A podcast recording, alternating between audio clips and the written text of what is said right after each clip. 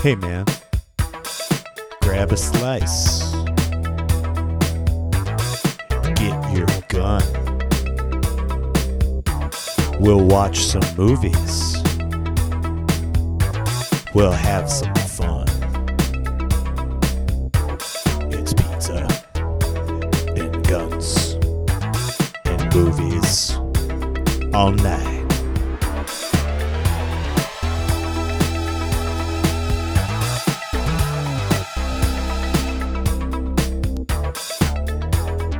Welcome to Pizza, Guns, and Movies with your hosts Pat Dowell, Anthony Urso, and Jeff Dorico.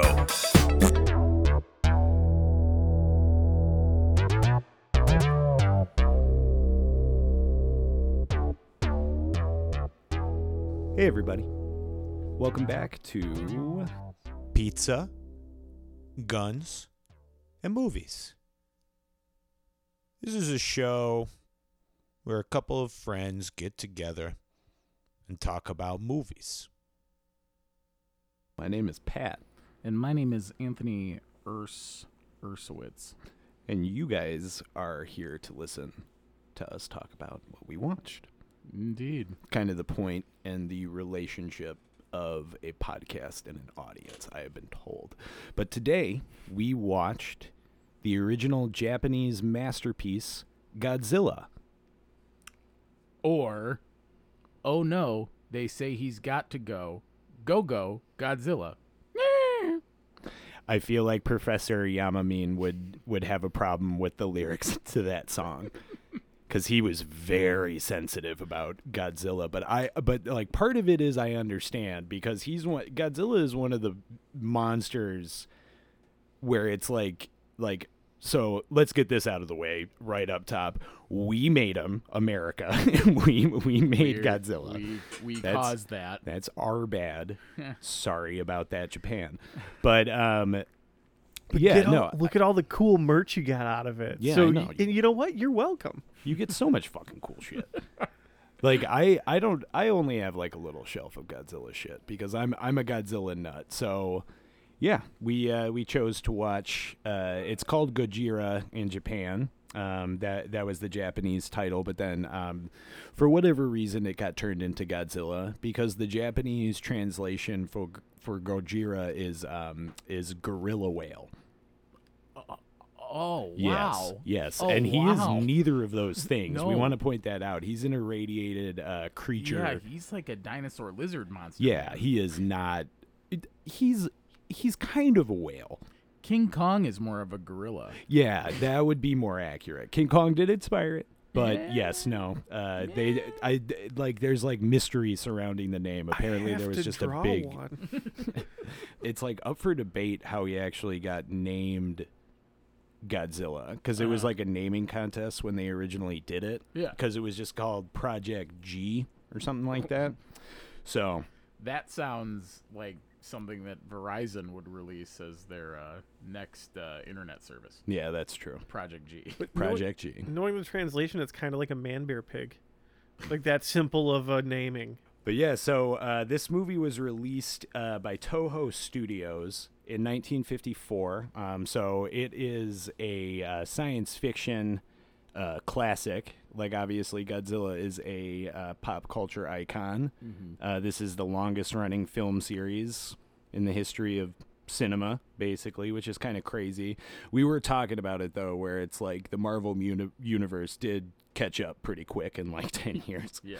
in the like what Well, like there's that. close to what would it be now like like like i think he's turning 70 he just turned 68 Yeah. which is crazy Yeah. crazy to think about he's been around with us for that long It's a long time. making us making us not think about how serious the godzilla metaphor actually is. And uh, yeah, this movie is very um, it's very dark.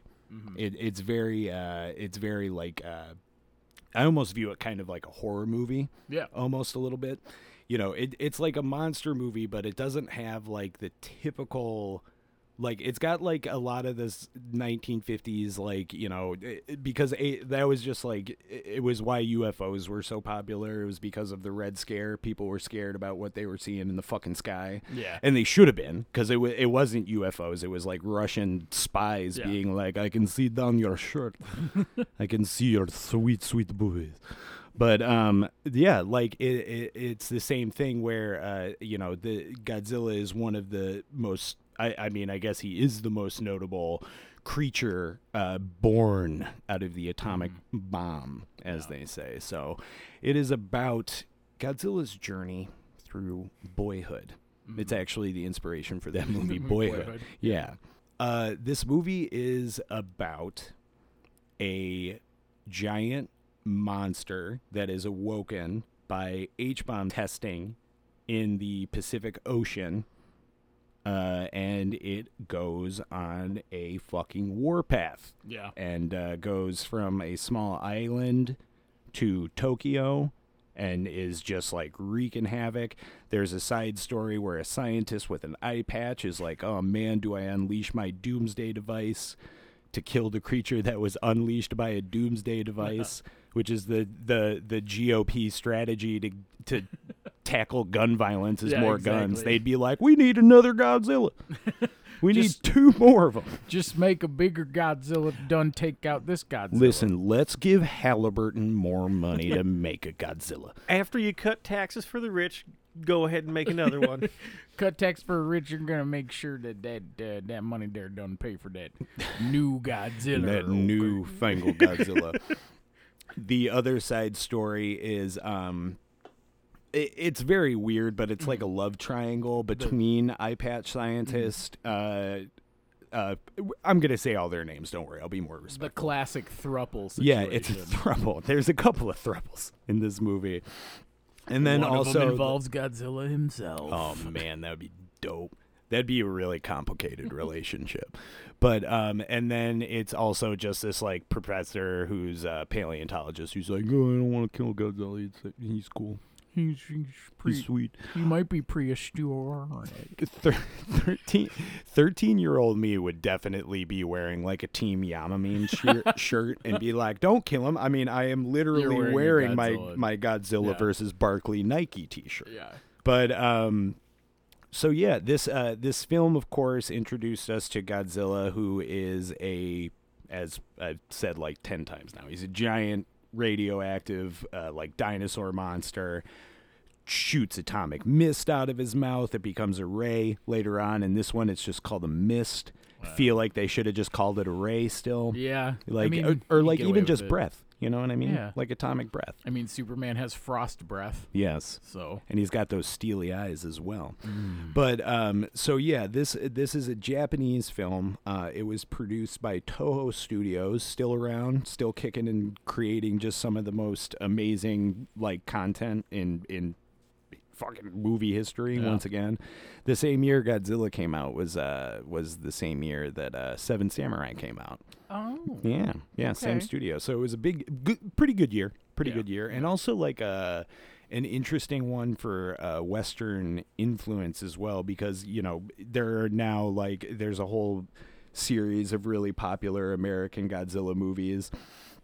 But also, uh, you know, Seven Samurai inspired the Western and stuff like Right. that.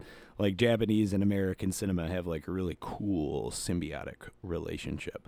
But um, I would say like the most notable thing about this movie um, is the fact that Godzilla is a man uh, in a suit yeah, acting like like a giant monster, Yeah, which sounds like fun, right? It's great. Oh, it's great to watch, but it's like it's like torture. The guy who played Godzilla is named Haru Nakajima. I am gonna get through this entire fucking episode, start to finish, without botching a single name. I'm saying it right we'll see here. about that. Haru Nakajima was the suit actor Okay. for Godzilla. I think I've talked to you guys about it before, where they just call like the guy who's suit acting, they just call it suitmation, and uh, basically what it is is he just kind of stomps around on a bunch of model sets uh, of Tokyo, very uh, intricately built, very like nice details to make it kind of look a little bit more realistic. You know, as much as you can in these Right. type of movies, Yeah, because no. that that is the drawback, is that the uh, special effects in 1954 not up to 2022 standards. That's which is unfortunate. Pretty phenomenal for that time. Yeah. It was. I mean, they did some good work. Like Yeah. it looks cool, and they they have like this like uh, it. It's really important in these type of movies to have like a concept of just like scale, because if it's just like a dude in a suit the whole time, you're not gonna fucking buy it, and you're not gonna like buy into the fact that this isn't just some guy going, "Ah, ah, oh, oh my god, I broke my arm again. Ah, the suit weighs five thousand pounds. But um, that would yeah. be rough. yeah, no, it was horrible. That dude got like electrocuted when they would shoot. when they would shoot, like you know, when the planes and tanks are Yeah. shooting at him, man, some of that shit was like flying into the suit. You didn't tell me this was government directed. yeah, I know. It might as well have been. Like it's just like, oy, oy. No, that, but, uh, but yeah, it's uh, it's just kind of a lot of uh, interesting way of uh, of creating cinema with like uh, little like miniatures like uh, like great Yeah. great uh, superimposed and like split screen shots where Godzilla is just this like towering horrifying menace like he's a lot in this one uh, of course he becomes like the goofy like wrestler uh, Yeah. that we all know and love in like like honestly like the very next movie like the Yeah. direct sequel and then in the third one is when uh, Godzilla fights King Kong for the very first time and they they It was like the Macho Man versus Hulk Hogan. Oh, it's so good, but the King Kong suit looks like it looks like they found it the day before they started shooting. Yeah. In the garbage. like it's like it looks so bad. But like yeah, so this one um you know, Godzilla movies, of course, are supposed to like, as we've probably gathered from my choices so far. right. I tend to gravitate towards things that some might call a little bit over the top. And the way that I feel about this one is that even though it is just kind of like the birth of like Godzilla and like, you know, the I, I'm gonna be honest, like I didn't even watch the uncut Japanese version. God, it sounds like I'm talking about a porn, doesn't it? I, I honestly thought you were gonna say I didn't even watch Uncut Gems. I was like, yes, you did. Yeah, you yeah, did. No, I know. We we we. We've made reference to yeah, it. I know a few times. Uncut Jams. Uncut Gems. Uncut Jams. But um, the the Japanese version, because the first time I had seen it was the Americanized version Mhm. called Godzilla King of the Monsters, which Okay. was released like I think like the next year, but was cut with uh with with Raymond Burr, aka Perry Mason from from TV's Perry Mason. yeah, what was he doing? He was he was named Steve Martin. That is not a joke. Nice. They had to change. He he returned in a later movie, and so they changed his name to Mr. Martin. Oh, that's probably that's better. it's a good cover. Where- You fooled us all. But um, and it's just like him basically like it'll be like scenes from the Japanese Yeah. movie dubbed, and then it'll cut to him standing next to a a Japanese actor going, say billy what did they say? And then he would like like he he like narrates godzilla's whole rampage at the end and it's just like it is rough but it is pretty funny.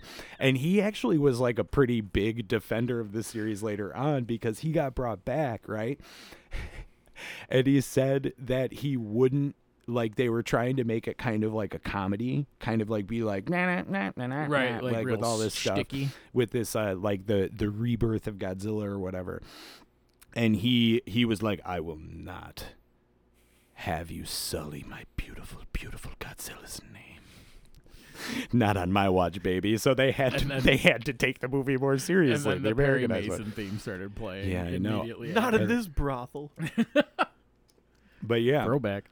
and um so like i said i just lo- i love all things like dinosaur giant monster so godzilla is just always a lot of fun but i had kind of gotten wind like in my 20s basically that there was the there was the japanese original version and at that point it had never even like bopped in my head basically like i was kind of just like it, it just kind of was like oh sweet and uh, i picked up a dvd and i watched it one of the very few movies I can say that I can wa- watch like consecutively, like d- like two or three days in a row, Yeah. not be bored of it at all. I, fair. I've actually watched it a few times leading up to this. What's nice about it being subtitled is you can watch it on uh, silent at work. You can kind of act like you're taking notes. but um, but uh, yeah, I just was like blown away by how serious uh, the themes were and how much like darker and more grim Yeah. it was because you know Godzilla like became a hero pretty quick, but in this one he was a fucking horrifying force of nature. He was what in wrestling they would call a uh, heel, Yes, exactly. And um, Mm-hmm. and then you he know, turned face. Yeah, exactly. Yeah, and then he turned back to heel, and then he's just kind of neutral. Like he's just kind of whatever. And then he was just kind of hanging out on the beach, like, Yeah. "Oh, hey guys, you want to go swimming?" He just shows or-" up. He's a typhoon, man. Every once in a Ah. while, it just makes landfall. Perfect. But um, so yeah, like in learn, like in like actually getting to experience like the real like theme of him being like the the creation of the atomic bomb, uh, you know, actually attacking Japan, the only country still where nuclear weapons have been used um, on military and civilian targets. I am sorry, I'm not going to be able to turn away fast enough. but Oh, um. I just I needed to finish that thought. But uh, so it wasn't even just like the the the um, the nuclear bombings, the A bombs on Hiroshima and uh, Nagasaki. I think I got it. I think I did it. I kind of, bo- I think I botched the second one. Damn it! no, but anyway. Nagasaki. You said Nagasaki. you I said Nagasaki. You might have said Nagasaki. God but- damn it! I'm pretty sure I did, but we'll we'll find out, and I'll edit it. Uh, I, I'll make I'll make sure my promise stays true. I, I'm really hoping at that point it goes Nagasaki. yes. Nakatomi Plaza. yeah, no, they're all just fucking listening, man. But um, it's not just the atomic bomb that is referenced because he is attacking Tokyo. There was also at the end of the war, um, the United States, while uh, you know planning the invasion of mainland Japan, was firebombing Tokyo, and Right. like I think like a hundred thousand people died. Like it was like rough. And I mean, I I read a book uh, uh like that kind of briefly touches on this. I haven't delved deep into this fun subject, but it they said that uh, the authors said that it was basically just like a tinderbox. So like when Oh, it wow. went up, like Japan just caught fire. yeah, basically. And it was like, um, have you guys ever watched like a house burn down or Yeah. something Oh, like yeah. that? Yeah, no, it's Just it's like all of them inward collapse and imagine imagine that but literally all around you Yeah. because you know and like obviously it's not just the people who died in the blast of the atomic bomb it's the people who have to deal with the radioactive fallout so it's like Right. all of this much more grim like circumstance to this movie than you'd expect Right. for a monster that is in like two movies having a tree shoved down its throat by a man in a flea-ridden god like gorilla costume. like it looks like the worst Benny Hill sketch you've ever fucking seen. But um god, it's so good though. I didn't want to go too much into the history because Right. there's it, there's just so much There's and I would just yeah. it's And like it's a rich history. Very rich, which is why I would highly recommend what I'm using kind of anecdotally as the source to talk about some of this stuff is uh, this guy named Big Action Bill. He's got a YouTube channel where he uh, you know shows Godzilla. You know he does he does like the history and breakdown of Godzilla movies, and he also does it so much better than we could possibly ever like conceive of doing. Right. So it's uh he's like kind of like where like the history stuff. We're just gonna kind of focus a little bit more on the film, like like the film itself, because I think it's worth watch. It's pretty fun, Oh, even yeah. though it's all grim and depressing. But it's also like if you like kaiju movies, you gotta you gotta jump in on I've- the first one, bro. I've probably fun. said this before, but if you're listening to our show, you better be watching these damn movies. I know it would be weird if you weren't, especially. Well, no, Well- actually, the only ones that make sense would be the 365 No, Days movies. But we. I literally have to get past that so bad in my life. But, uh, but Move so, on, damn move it. on. I know I need to. I really need to. It's like The Sopranos. It's over. I mean, I was, you know, half expecting someone in this movie to be like, Laura! I know. About Godzilla. Emiko. But um, but uh, so this movie was uh, directed and written by Ishiro Honda. He is a uh, he basically like made his career in the Godzilla and Godzilla verse is what we can call it because I think he made Rodan. I, I know he made Mothra. And he made a whole bunch of them, but this one was the start.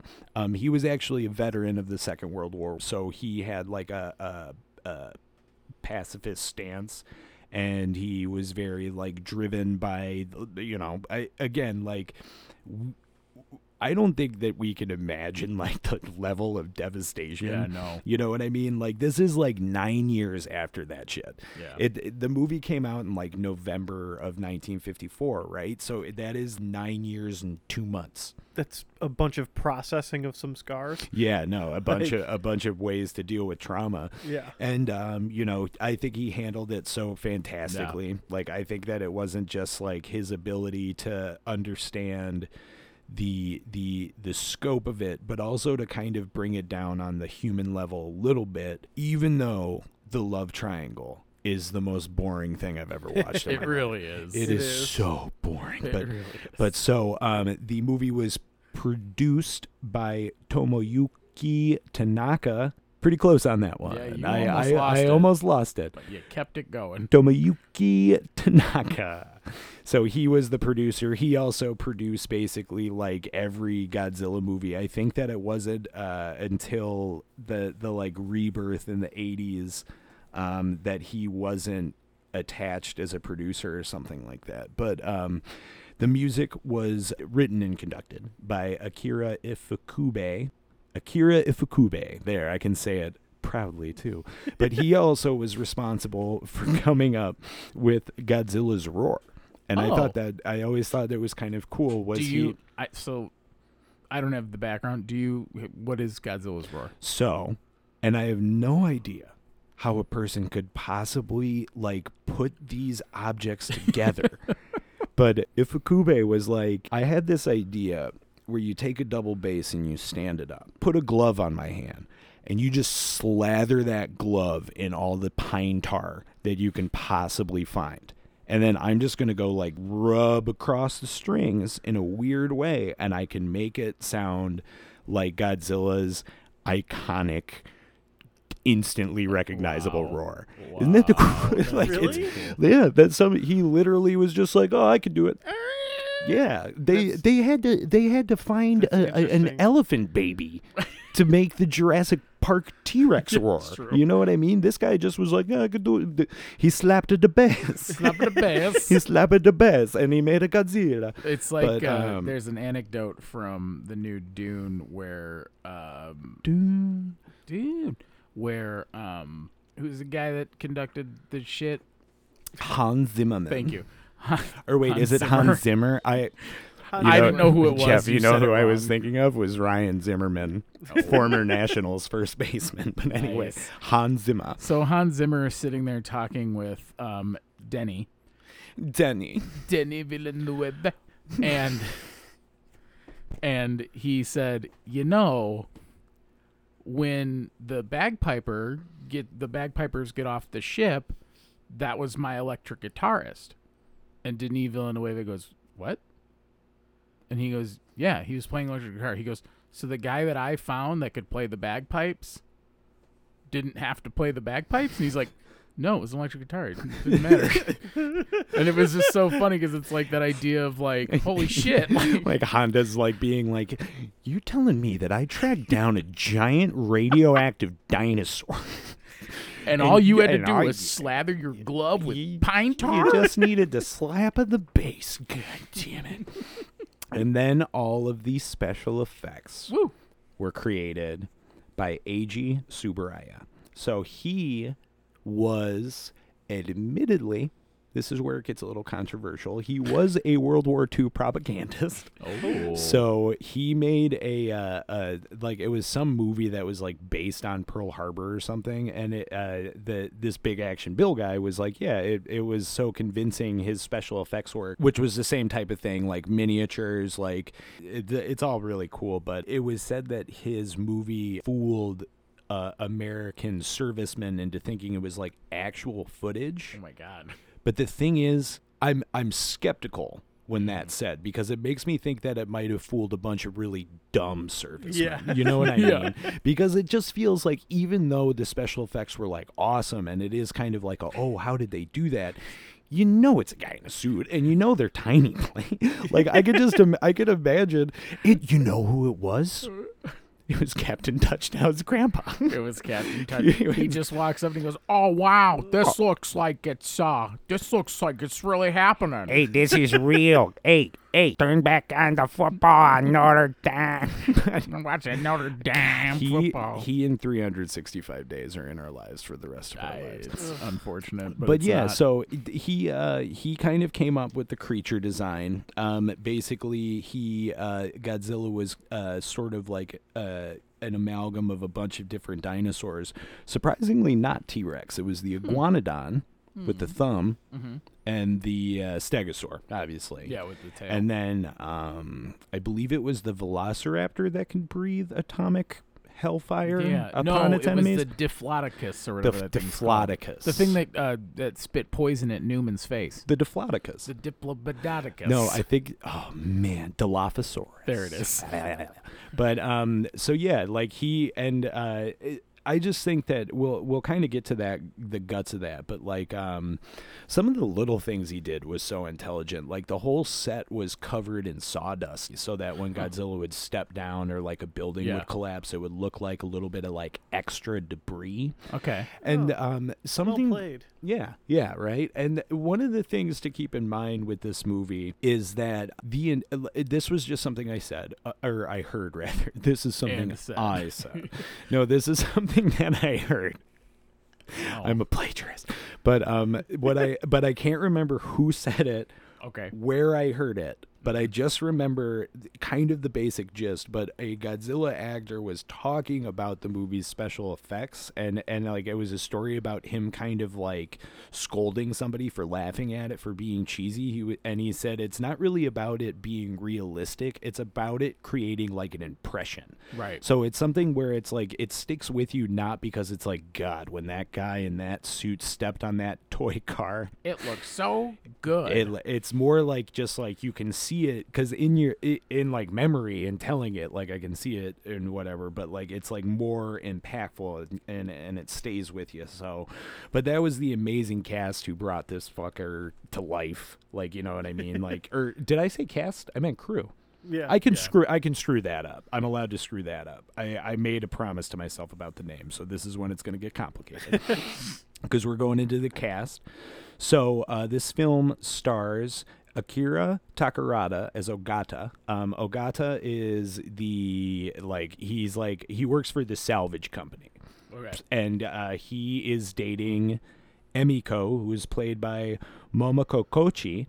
Um, so they are kind of like young lovers who are like sort of in a budding relationship, but Emiko is already engaged to Dr. Sarazawa.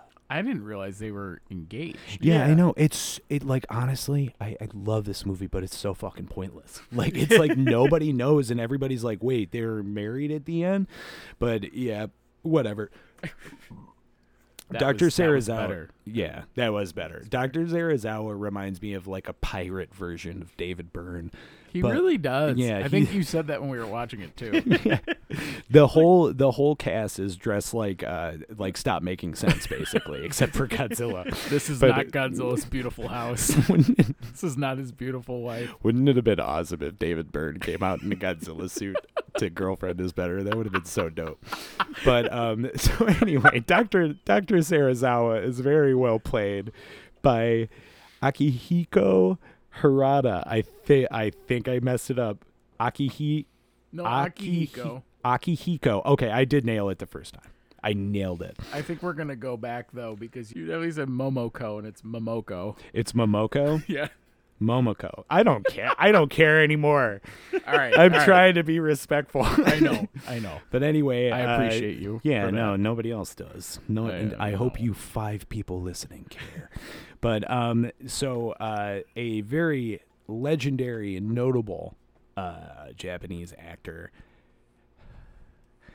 Takashi Shimura, plays Dr. Yamamine. Um, uh, so Shimura. I'm really not confident on the first name, so here's Shimura for a minute. Okay, but he's in um he is in a bunch of really significant Japanese films. He's he's Okay. all over Kurosawa's work. Okay. He's in like it's like one of those things where again I could probably spend five He's- minutes just talking about. it. He's the Sam Jackson of Tokyo cinema at the time. You know what? Yeah, kind of. Like that same idea where it's like, yeah, okay, so it's the same guy. He's probably going to do the same thing where he's like the wiser old Mhm. voice of reason, but he's also got those sad eyes. Just like Sam but, Jackson. just like Sam Jackson. But um, so yeah, Yamamine is the uh, is he's the doctor um who is like the paleontologist and everything. So he's the one who knows what's up with the dinosaurs. But um, all right, here we go. Another one that is tricky. Sakio Sakai. As Hajiwara, I'm at least getting the character names Yeah, right. know, I- yeah. so so uh, Hajiwara is the reporter. I love the reporter. He does. He's just kind of like, "Hi, everybody. Remember that I'm here? I'm gonna I'm gonna be a convenient plot device every once in a while, but otherwise, I'm just gonna take off my beret and look sad." I love Hajiwara. he makes me so happy. He makes me so fucking happy. Then we've got Ren Yamamoto as Masaji. Um, so Masaji is one of the Odo Islanders. Um, Toyoka Suzuki as Shinsuke. Oh, I fumbled the character's name. It's Shinsuke. So he's uh he's Masaji's younger brother, and as I said, Haruo Oh, yeah. Nakajima as Godzilla. Yep. So that is kind of everybody who uh, gets to usher this puppy into existence, and we're gonna start talking about it. You forgot about Raymond Burr. Oh no, he's not in this version. Oh yeah. Oh man, Which one did I watch? it's really awkward because Raymond Burr is sitting right over there watching us, and he's been dead for a while, I think. But anyway, film opens up. We hear Godzilla's loud ass footsteps, which reminds me of my fucking upstairs neighbor who's doing God knows what at two in the morning. And then uh, we get the title card for Godzilla, and then his famous roar. Yeah, that was it. That's what it sounds like. that, hurt, that hurt my ear. Sorry. That's all right. You can edit that out in post or leave it. This it's is so good. It was it was perfect. you get to hear me get injured on air. but so um, and then Ifukube's score starts playing, which is kind of fun. Um, goes through the whole title card. I like it. I always love seeing Toho Studios. It, it just makes me happy it, Yeah. because it's childhood, like I said. Oh. So it opens up. Uh, we kind of see that we're in the middle of the ocean, and we see a boat called the Echo Maru. It's a lazy day. Doesn't seem like anything notable or eventful is going to happen. Nobody is going to know the name of this boat. No, I'm just kidding because there is a big flash of light, and everybody runs to the side. And then there's an explosion, and they all scream, and they're kind of panicky. Yeah, it's uh It's basically the opposite of the boat scene in 365 days when Yep. you think about it. But but um so as the boat explodes, you kind of see this like crazy like like like atomic like whatever. yeah, but but that's what it is. Atomic storm. Yeah, we don't know Yeah. at that point. Sorry, I spoiled it. But um Oh jeez. so while the boat is going down, the radio room gets off like an SOS. They're sending out an SOS um, to the Japanese Coast to Guard. the world. Oh no. Sting would probably be like, "I'll be there. I'll be a message in a bottle," which would be like, "That's not gonna get there fast enough, Sting. They're all gonna die." But so uh, I'll be an Englishman in New York. Oh, that's not gonna help either, Sting. nothing's gonna help this situation because the boat goes down. Yes. it goes down pretty quick. And after uh, after the Coast Guard receives the distress signal, they call Ogata, who again he works for um, he works for a salvage company. Did they call Ogata because they were like, "Hey, there's a lot of debris in the ocean. Can you come pick it up and get rid yeah, of I it for know, us?" I know, but but the Don't thing- worry about the dead body. Yeah, I know. There's a lot of there's like a lot of junk over there. Can you just maybe tuck it to the side? Put that under. Because it doesn't seem like a fun job. It seems like you do have to deal with a lot of debris and dead bodies, but oh well, uh, you know, to each their own. And Ogata picks up the phone. He's like, "All right, uh huh, okay, uh huh, all right, cool." And uh, we see Emiko. Uh, she is there. Um, they're gonna go on a date to see the Budapest String Quartet, and Ogata dodges a bullet because he's got to go into the office. like I, they're. Hey, I bet the Budapest String Quartet is lovely. I mean, yeah, I bet. Lovely to take a nap to. Like, Their Incubus covers are fantastic. yes, yeah, like what?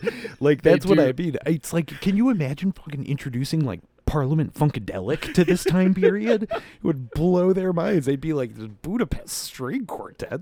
They're not groovy at all, cats. but um, so he's like, he he's like, okay, I can't go anymore. You can go by yourself. And she said, Enjoy. yeah, she says it won't be fun going by myself. And I was like, I don't think it would have been fun if you would have gone with like eight people. I think that it would have been very, very boring.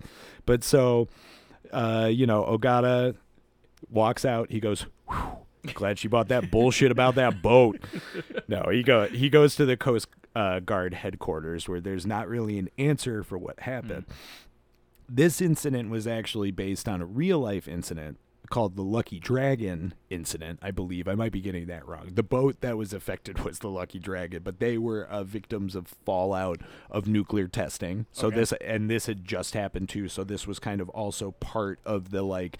It's just interesting because the the- like it, it, the scar of the atomic bomb will never heal, right? Right. That Yeah. that that'll never heal. But then there are also these things where it's like that's like the background monster, but then there are all these real life other tragedies because Japan just had a great decade after World War II. But um so so they're like it could be an undersea volcano. Could be a bunch of mines. And it's like why does anybody choose choose to live on Japan? You know Yeah, what I mean? Like it just yeah. it's just like all this different stuff is going on. But they go, Don't worry, the bingo Maru is on the way. It's gonna go to the area. It's gonna pick everybody up. The other Maru. yeah, the other Maru. so, th- but like also, man, I don't trust anything or anyone named Bingo, Well, except for that dog, I guess. But so, yeah. Just So- to say, Bluey's sister is pretty cool. Yeah, no, yeah. she's pretty tight. But um, then we see the Bingo Maru, which basically is Thomas the tugboat floating along, and it's like, I'm looking for survivors of the last crew. And then he gets fucking blown up. It was a very mature, not safe for work episode of Thomas the tugboat because he just burns to death and is like, "Ah!" And then George Carlin shows up and he's like, "Oh no, what's the matter, Thomas?" Yeah, George. Carlin. Hey, what's going on, buddy? You fuck. But um, they're back at the. Uh, they're back at the. He was the be- he was the better Mr. Conductor in my opinion Oh, I than agree. Ringo Starr. Oh man, that boat was the dumbest cocksucker I've ever seen in my life. But um, so we're back at the Coast Guard headquarters where they are not doing a very good job keeping everybody calm, and ge- because the panicky families are just right up in like the head of the Coast Guard's hey, face, hey just you, screaming. hey, hey. and they're like again looking for answers and one guy says again why not send more boats It's a great is idea. yes hey a bunch of boats are sinking over there. Send as many boats as you can to find out what's going on. It's like they we know there's helicopters. And while you're at it, blast Enya because you're all going down with that ship. no seriously. Good lord. So they're like hey hey everybody we get it. Your, your families might be dead. You guys might be in a little bit of trouble might be in a pinch. A fishing boat just picked up the survivors.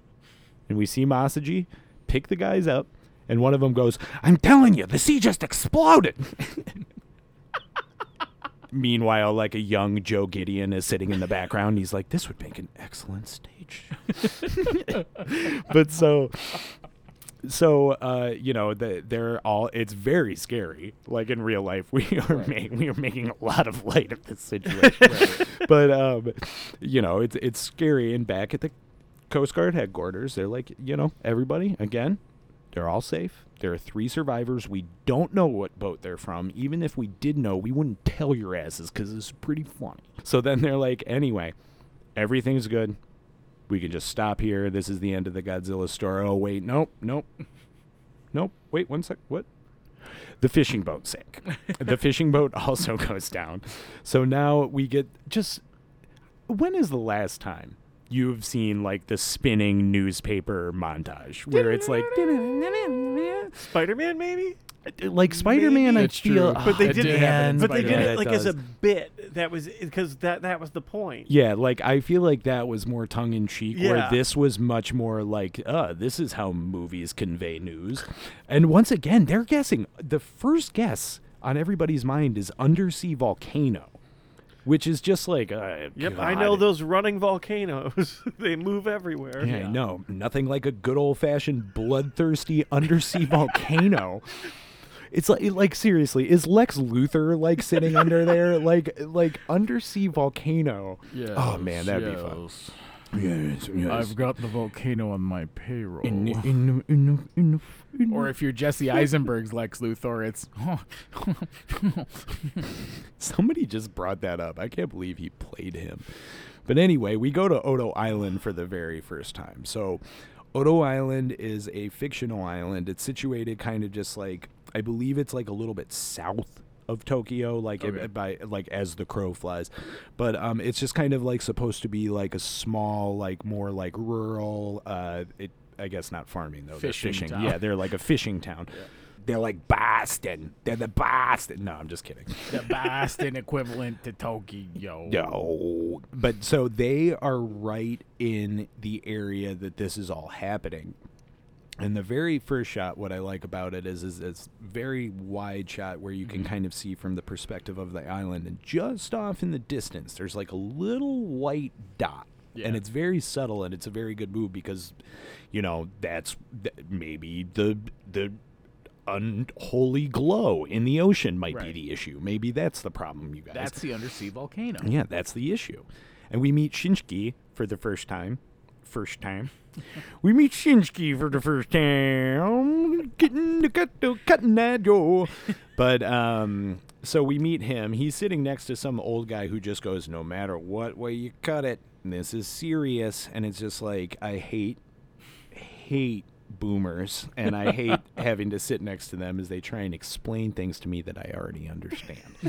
but um so then you turn and you go, "Okay, boomer." yeah, up, you Mama, go. You, no. you go. Okay, boomer. But then, um, so as they're watching, um, Shinsuke sees something kind of drifting in from the ocean, and they sort of sound the alarm. They just start going, "Everybody, hello, please Time wake to up." get up. Yeah, and as Shinsuke runs to the shore, it's discovered that Masaji from the fishing boat is the only survivor. And they kind of they drag him very roughly onto the beach. And then they're just like holding him and they're just screaming in his face and like so like I don't know like I have never been woken up from unconsciousness by somebody going, "What did you say?" Like so it doesn't seem like that's a good way to get information out of somebody, but they're doing that. They're like, "What did you see? What did you see?" And he goes, "It got us in our boat too," which is the most passive aggressive answer to say before you pass out. because it's just got us. yeah, it's just like, oh, yeah, it got us and uh, got our boat too. Just kind of like I think Shinsuke might have gotten my Mountain Dew the other day. I'm not telling you that it was Godzilla. I already know that. I'm But gonna then, get you in your little boat too. but then he passes back out. But then the guy just starts smacking him in the face. It's really crazy. but so then we're still on Odo Island. It's the next day, and they're the, they're bringing in their fishing nets, right? Mm-hmm. They're bringing them on in, nice and slow. But they realize they're a problem, and they're like looking, and they're just like, "Wait a second, we got weights in the fish." We got weights in the fish. No, I'm just kidding. That would be awesome, though, wouldn't it? I'm obsessed with the walleye cheaters. Do you know about this? Oh, yeah. Oh my God, you haven't heard about it, Anthony? You Anthony? did that, and I went, What is going Oh, on? dude, man. Earth, it's insane. Dude, or, so so real quick, we have to pause the Godzilla talk. These two these two guys who are competitive fishers uh, cheated in a competition and they got caught. They like it's like they weigh the fish, right? But there were weights in the fish. And one of the judges cut it open, and everybody kind of already knew that these guys were cheaters. and I gotta back Wait, up a little bit. was there bit. bait weighted? No, not the bait. They, caught the fish and then put in like They would feed him weights. Yes. What? No, Yeah. no, no, no, no. They would put weights. It, they would cut open the fish and just shove weights and like fish fillets in there. That's not a joke. There was like oh, see, I thought they were live fish and they were just feeding them. They were dropping weights down their throat. either way, either these way. Are, these are- these fish are full of weights. Yeah. Okay. And so a judge is cutting them open, and you can kind of just hear the crowd like just start to kind of like bristle, and then somebody just goes, "We got weights in the fish! Get the fuck out!" And it just like becomes one of the most bloodthirsty mobs I've ever seen. Like Dude, it is. they're in serious trouble too, though, because they won like over 250k in a couple competitions. I know. Like, like, look, we can't even talk about Godzilla for like five minutes because we got Urso Dom DeLuisin over there.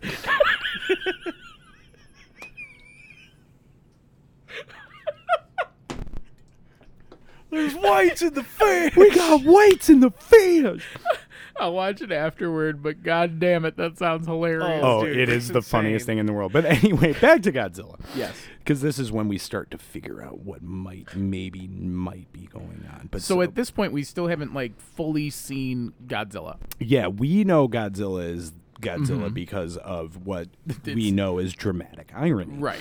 But yeah, no, nobody really knows like what's going on. But they pull in the the the nets and there's no weighted fish controversy because there are no fish in the nets at all. There's no catch. Right. And then we meet probably my like one of my favorite characters in the film, the stereotypical old guy who warns everybody about the monster. you need one uh. in every monster movie where there's just one. It doesn't even have to be a guy. It could be a gal. It can even be a fucking The- dog. The I don't lady care. from Poltergeist. the lady from Poltergeist. You need one old person to be like, I know exactly what's going on. This dinosaur is clean. I love it when that person is the one that gets killed first or gets killed in front of everyone. Oh, it's like, man, like he's- I've been saying it for years. Scatman. that, that is so old. He's probably been through so much in his, in his life. Scatman True. Crothers in The Shining. He he was there when, in the old days because he go he goes, Ugh, so it, it looks like Godzilla's back basically, and some o young woman says basically whatever boomer. She's like, there's no such thing as Godzilla nowadays. That's a wives' tale. Yeah, that's an old. That's something like that. And he's like, uh, "Well, I'll feed you to Godzilla myself before a helo, before uh, one of those whirly birds, one of those helicopters lands." Piloted by Captain Touchdown. Yeah, yeah, probably. exactly. And it is Mr. Hajiwara, the reporter, because they know that uh, Masaji is the lone survivor. So the reporters go to Odo Island to kind of get a little bit of a scoop, figure out maybe what's going on out there. And Masaji says, "There's definitely some." It just there are so many great lines, but he says there's definitely some living thing going crazy down there. That's why we can't get any. That's why we can't catch any fish, and it's just it's just wonderful. It's scaring them away. yeah, it's scaring all them fish away.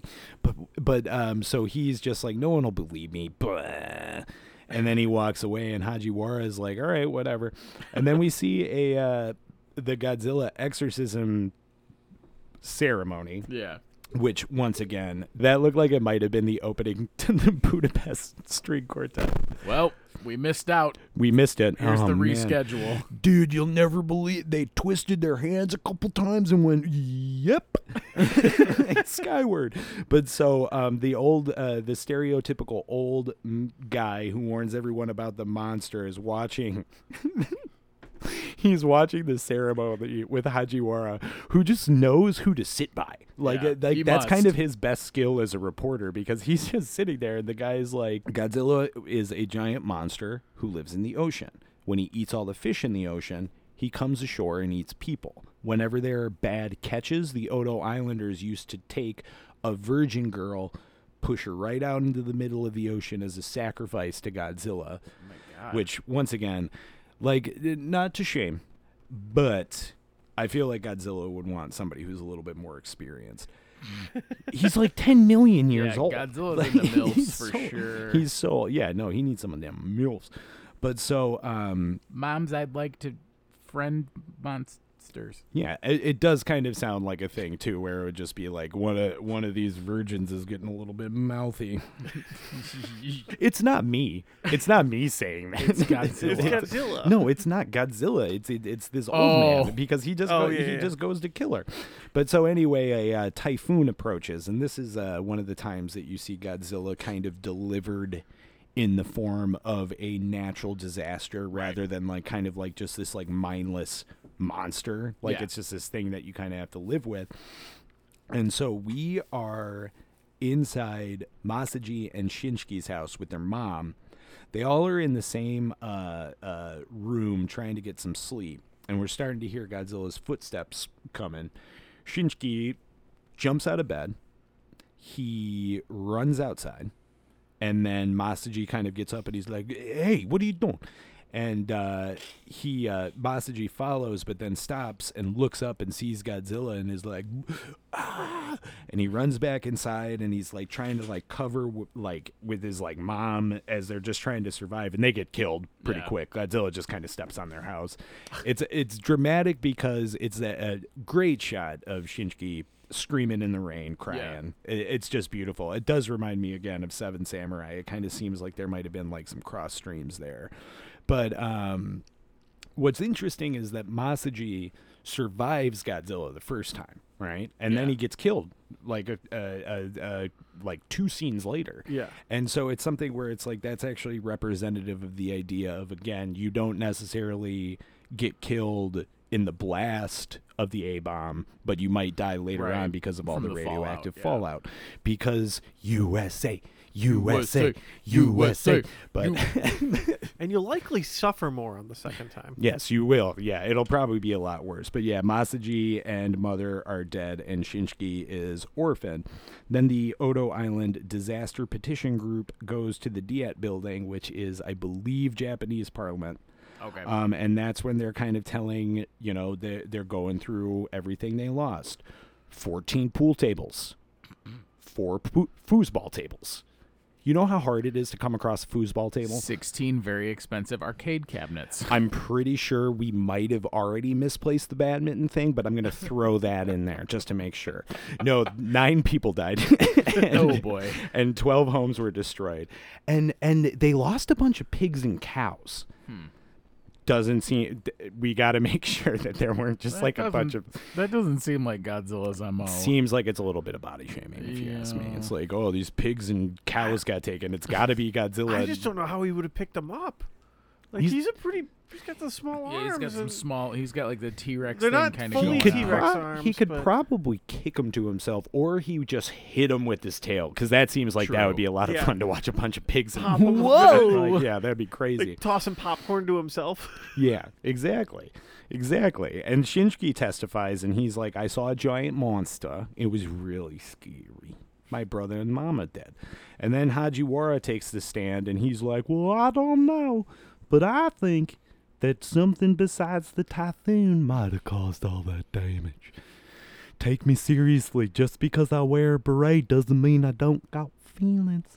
Love that fucking guy. I I could eat Hajiwara's performance for breakfast. He I sounds love that like guy. Gomer Pyle. He is very Gomer Pyle. He's more Private Pyle than Private Pyle from Full Metal Jacket. is fair. Yeah, yeah.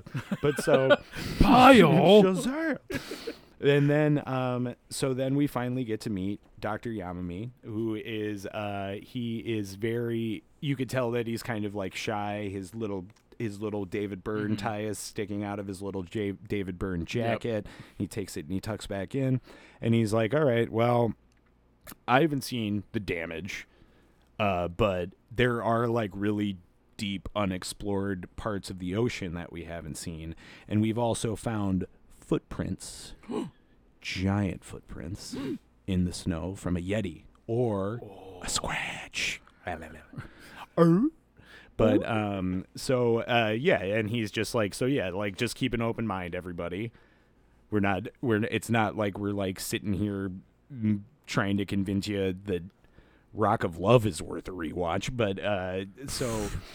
So Don't don't even pretend like you didn't rewatch Rock of Love. multiple times but uh b- but yeah try and tell that to normal people. But um so we we w- go uh he says like i'm gonna go. I'll lead a scientific research team to see what the hell happened and everybody's like yeah fuck yeah. Let's get this shit going. Sorry. I got revenge for the godzilla roar just there. But so then as they're leaving we f- we finally see Sarazawa for the first time Sarazawa is uh like holding on to a ribbon that Emiko is also holding on to as their boat's drifting away and she's like bye bye and he's just staring at her with sunglasses on over his eye patch because he's mysterious. He's the version of david byrne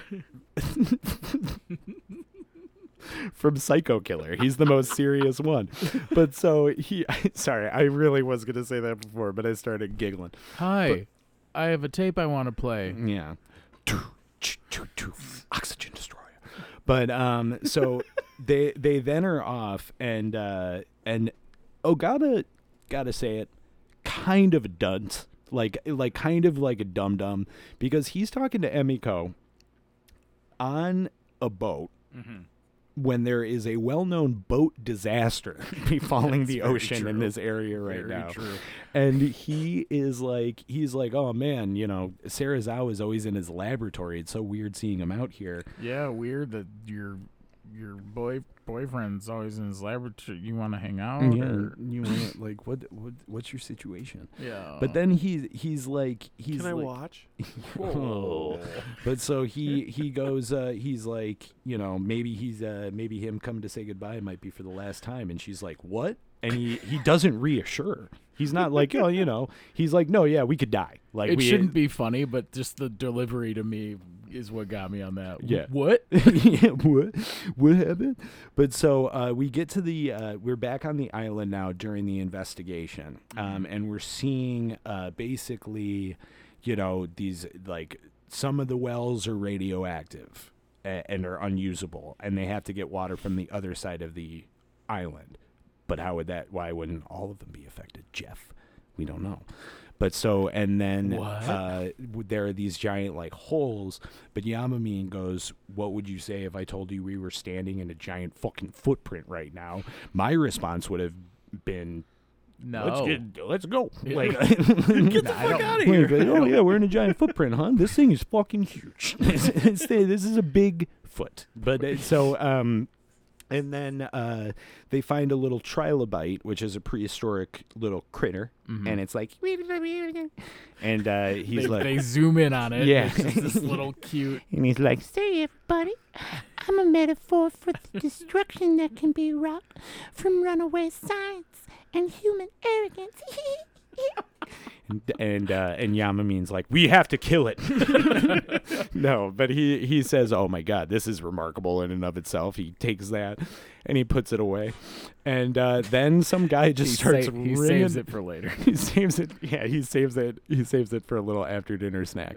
But so he uh, then some guy starts ringing a bell, and they're like, "Oh, Godzilla's on the other side of the island," and like like every reasonable person person would do when they hear that Godzilla's on the other side of the island, everybody runs to, the that other side of the island. They run directly towards Godzilla.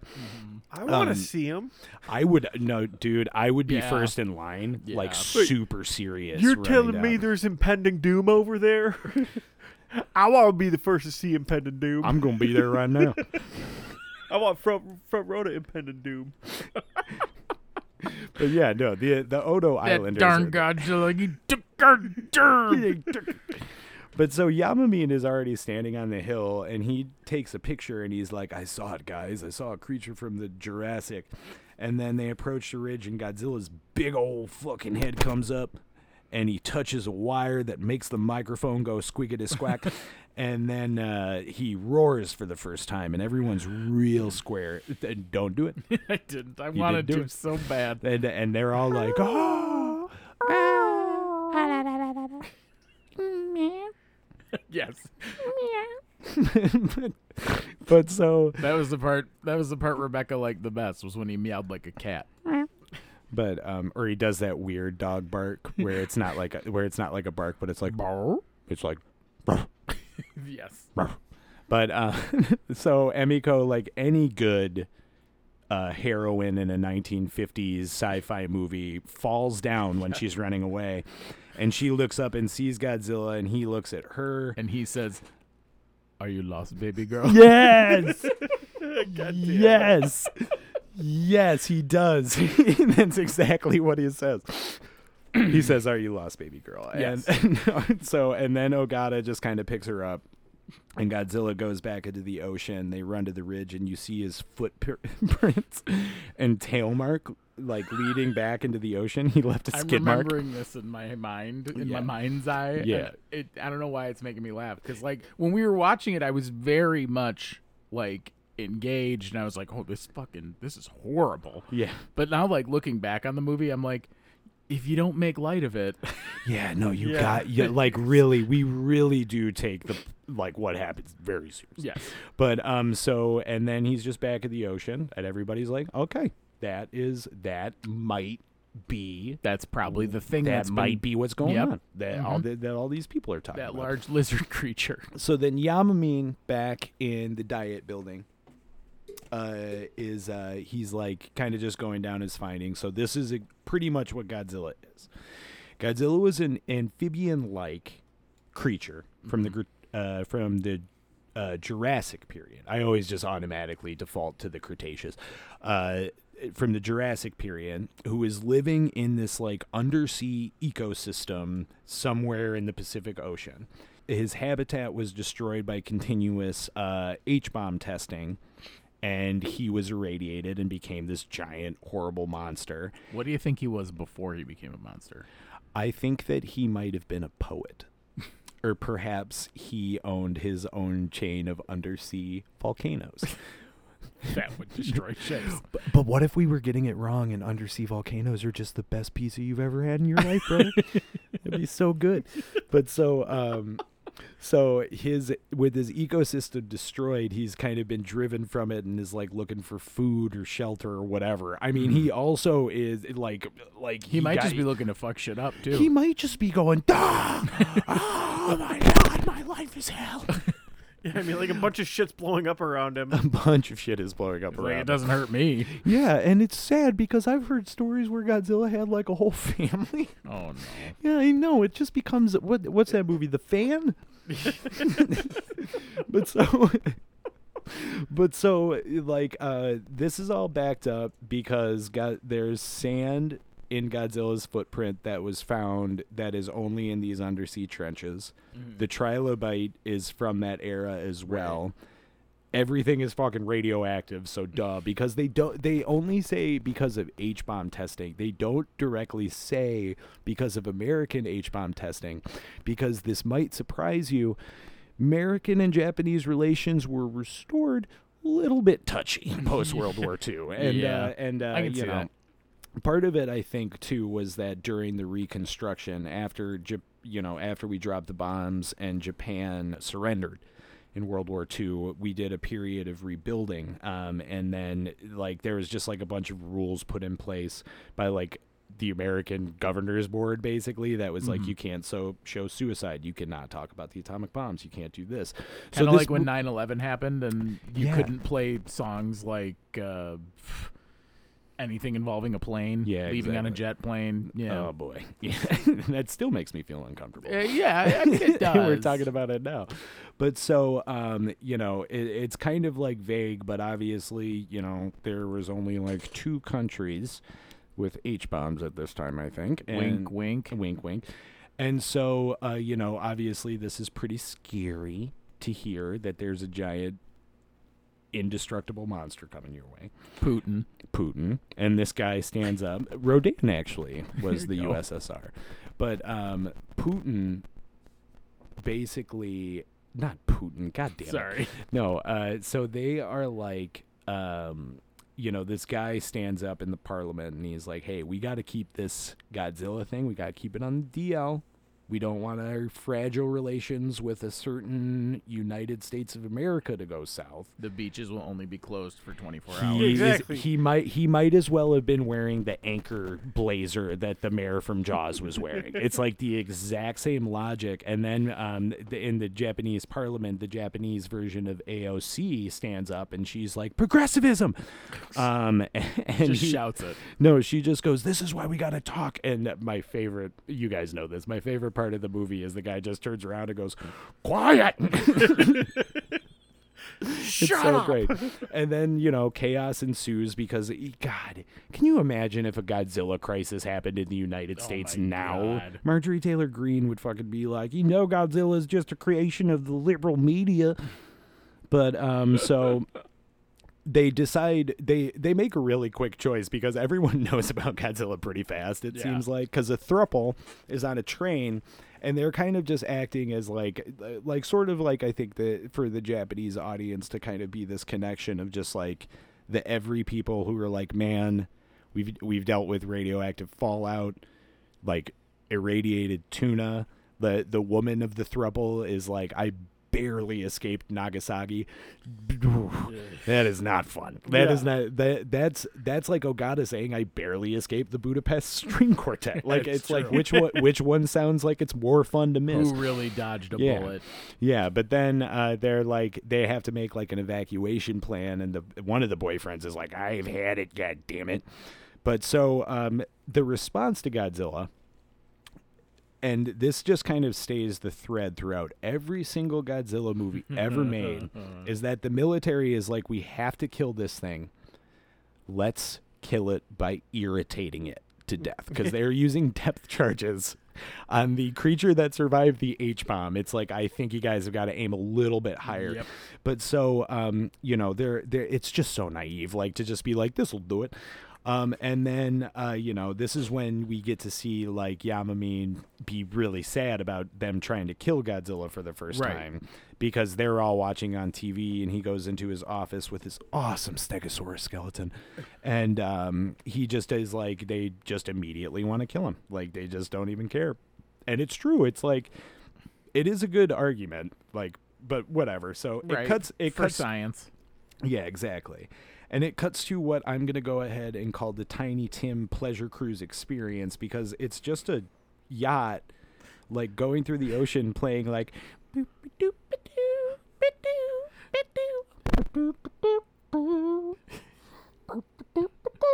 Like it might as well just like have it just be like What are we doing, Patrick? it was not even an effort. my name is Patrick. My name is Patrick. But uh but so then like really it is the be- it is the bikini bottom theme music that everyone's dancing to which is once again why they needed fucking parliament funkadelic but So um but uh you know the the I'm pretty sure these two lovers are the thruple from the train like like two of them at least Like there, the the Honda was like, I need extras. yeah, to play we, this. we- yeah, we need something because oh, poor Toho. They just always went so cheap on these movies. But but then Godzilla comes out of the water for the first time. I think my favorite thing about Godzilla coming out of the water is that you can tell that that the head of the actor was lower than the head of the suit. So sometimes when he comes out, it looks like Godzilla's kind of had Godzilla's had a couple of peppermint schnapps because he'll just be like, "I'm back." I'm here. Who put all this shit in my house? And everyone starts screaming. Tiny Tim is just like having such a fun. Oh, and he disappears. and then uh, Godzilla just goes back into the ocean because now it's like, oh my god, this thing's on our fucking doorstep. Like two days later, He gave you a warning. he did show up to be like and then just disappears and so uh the yamamine gets asked by the government how to kill godzilla and it's like really the worst person to ask that's like asking me how not to enjoy taco bell like how can i not enjoy it but so um It's not possible. it is impossible Doing.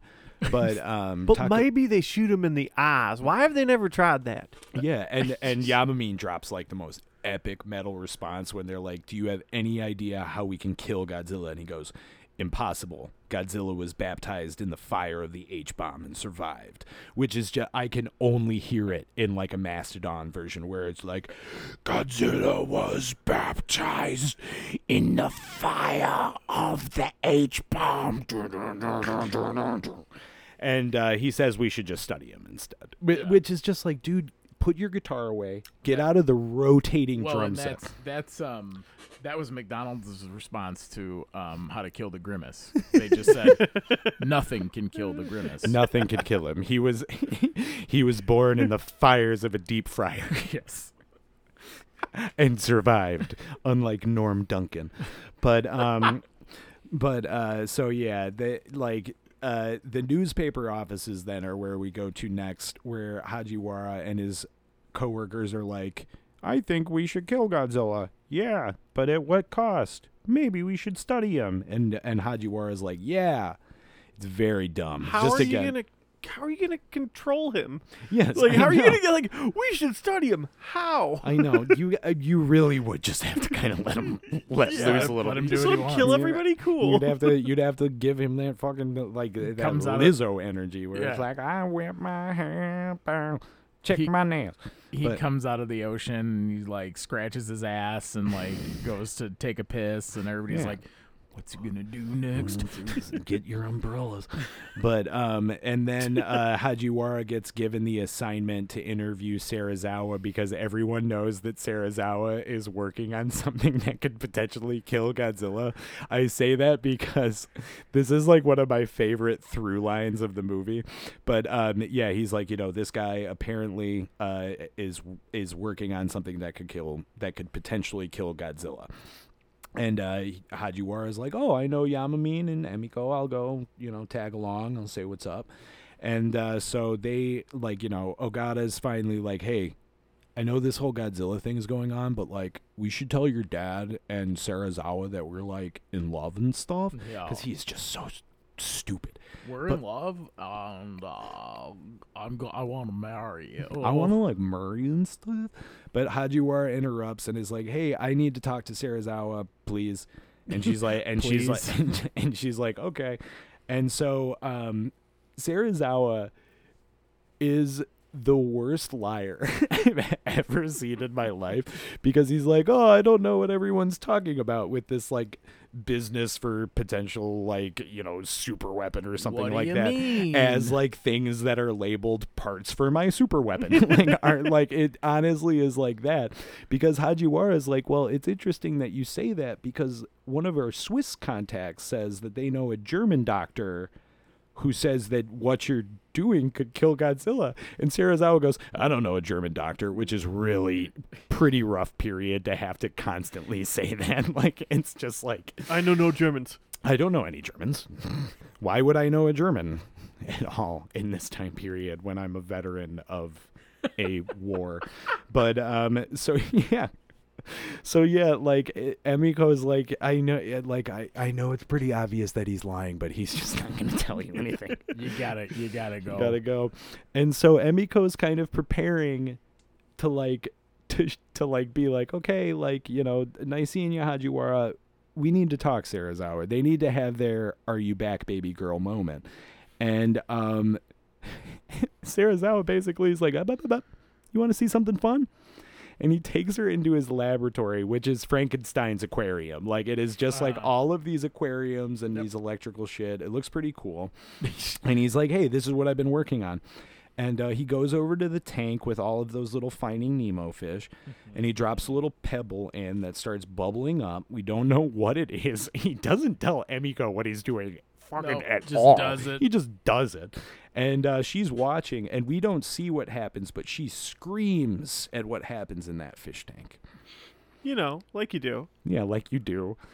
And it's just like, man. oh no he put a bunch of saltwater fish in a freshwater tank and oh she no and she's pr- and she's probably thinking to herself, "I am making the right choice by leaving Sarazawa because this is what he showed me after he said what he said." you want to see something cool And then and then yeah, she runs out of the room. She's like utterly disgusted, and he's like, "Hey, hey, loose loose lips sink ships, and he's like, "Catch you later, sweetie." and then um, Someone's gonna kill you if you talk. yeah, I know, yeah, I know we're dating, but I'll never see you again. I'll see you. I'll see Someone you. will be sleeping with the fishes. Yes. But so it's dinner time, and Emiko comes home after whatever she just watched happen. she is very, very noticeably upset. She really is. And then everyone is just kind of like, all right, like we can bury our emotions pretty deep. Like we're, we're pretty good at it. And then we hear Godzilla's footsteps and a siren, and they're like, fuck, we got to go.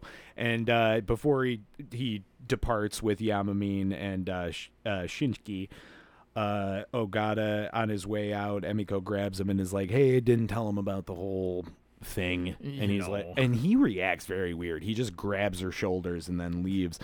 And then uh, Godzilla. I like that you wrote Ogata is chill with it because he seems nice. Yes, no, he do, he does seem nice. He just seems really dumb.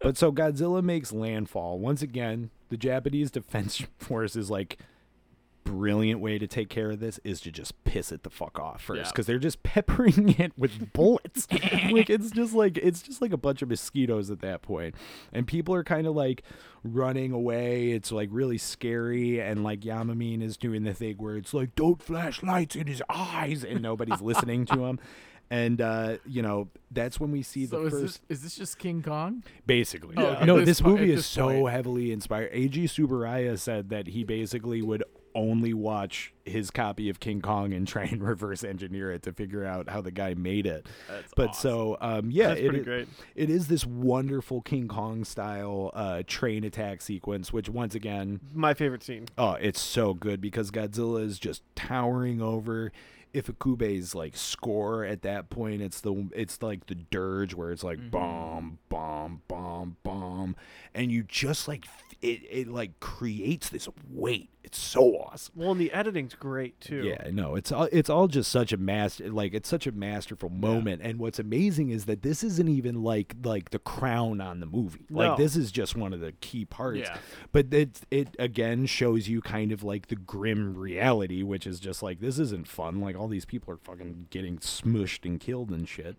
So Godzilla smashes the train, all these people are dying, and he goes back into the ocean they get ready for the final um like like they're like okay this thing is coming on shore no matter Yeah, what we so we got to deal with it, it, yeah. so they build a giant electric fence like Godzilla's a fucking golden retriever. Like that's gonna stop him from doing anything. Sparky, you stay here. yeah Sparky. Sparky would be a great name for a Godzilla dog. Like if there was a dog who was Godzilla Sparky would be a good name. But so they they build these fences. They're kind of just like mobilizing all the defense forces. They're evacuating people and it's kind of like showdown time. And Ogata at the Yamamine home at Professor Yamamine's house is like Godzilla's making landfall tonight, so uh, I'm, de- I'm definitely going to tell him about us. And Emiko's like, okay, this seems, and of course, it's just like not a good idea. Like, don't not. it, it seems like it's a pretty high stress time period. in Hey, ya- Yamini, um, I just want to say, uh, you know, Emiko and I have been fucking for probably about as long as you and her have. Do you want to kill Godzilla? because that's what happens. Is Yamamine comes in and he's just like, all they care about is killing Godzilla, and it's like he killed a whole bunch of people yesterday. It's like I really love your nobility, and I totally agree. You're great scientist. You're great zoologist. We need. He's got to go. Like it's just like Godzilla is why you don't have a friend that you have when you're 21 when you're 45 years old because it's just like man that was great but you gotta go. Like you like hence go, Eight go hours. godzilla. You know what i mean? And um so they're kind of getting ready to do that and and uh you know yamamine is lamenting again. And ogata just goes yeah no we should do it. We should kill him. And it's just like that's how you're gonna lead off the conversation about telling your future father-in-law that his daughter is breaking off her engagement with his prodigy because that's also another side thing that doesn't really get commented on. You're going to lead it off by going after his core belief that is coming over to my house and telling me that weed isn't awesome. Like, like that is what that I is just doing. I just realized I got Yamanin and Sarasawa confused, and I made a comment about Ogata, Ogata fucking Yamanin. Oh, that's why you said that. yep, I meant Sarazawa. Whoops. Stay in the fuck. No, no, no. It's gonna be so good. But Oh, so I'm dumb. Oh no, it's fine. It's fine. But so uh, you know, Yamamin gets mad and is like, "Get get out of my fucking house!" Because of course, and it's just like, "Get go!" And then uh, you know, they're sitting there, and Ogata's like, "Sorry, I botched it," and Emiko's really upset. And then the radio alarm for Godzilla comes on, but it's very cheery because it's bing bong bing bong bing which feels like it should seriously just be like bing bong bing bong bing but the guy's like uh, godzilla's making landfall Welcome the- to your death. yes no By the way, by the way but so this is the beginning of what I think might be one of my favorite sequences in film history because the next 15 minutes of the film are Godzilla's attack. The next 15 minutes pretty incredible. It is awesome. It is such a ballsy choice that we have literally never seen another Godzilla movie make since this one. The very first one decided, hey man, like we now have kind of set up this creature's power. Let's show what the fuck it can Yeah. do. And, you know, it's coming on shore. Once again, Honda just understands building tension so mm-hmm. brilliantly. Like, this part is just so good because they're just kind of watching. It's one of those things where it's like, you know, the whites of the eye moment, where it's just like you got to wait for the right moment. And, you know, they're like, he's approaching the fence. You got to get ready to electrify that barrier. They pull it. Godzilla cuts through it like a, a knife through butter. Like he gets through that thing so fast. He debuts the atomic. I'm not gonna call it the mist. He debuts the atomic breath and melts that shit. It's Yeah. awesome. They actually made those uh, towers out of wax and then Oh, heated them with a cool. lamp Oh, to make nice. them kind of melt and, Yeah. and fall that way, which That's is cool. just so cool. Yeah. And like that was their last best defense. And Godzilla walked through it like it was a nothing. cobweb. His reaction is me walking through a cobweb, just like "Ah, ah, I, Oh, hate, this is I so hate- I hate when that happens. And then he starts his horrifying attack on Tokyo, which begins with him just kind of burning some buildings. But basically, uh, like the way that it happens is he uses his breath, the atomic breath on the buildings, and they start burning.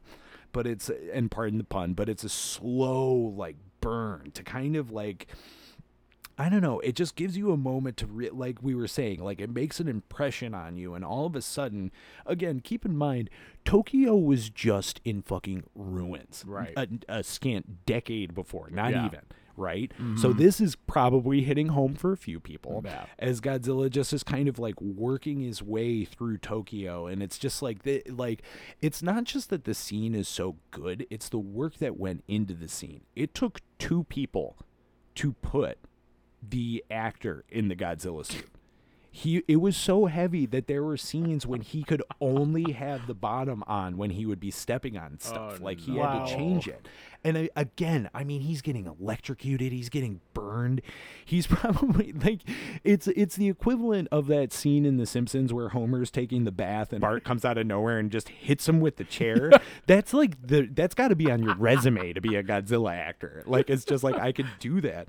But so again it's just so grim and scary and like the scale of it, it like it's just it, again it's so rarely done mm-hmm. with monster movies like this because they keep it kind of basic but they do these tricks where it'll be like from Godzilla's vantage point looking down Yeah. so you understand how how How big this is big- yeah. yeah how enormous it and is. just how big that his presence is too. oh yeah. god and, And it like, might as well been like the way they're doing the whole. You know, it, it might as well have been Uncle Sam. It Yeah. didn't have to be that monster. Yeah.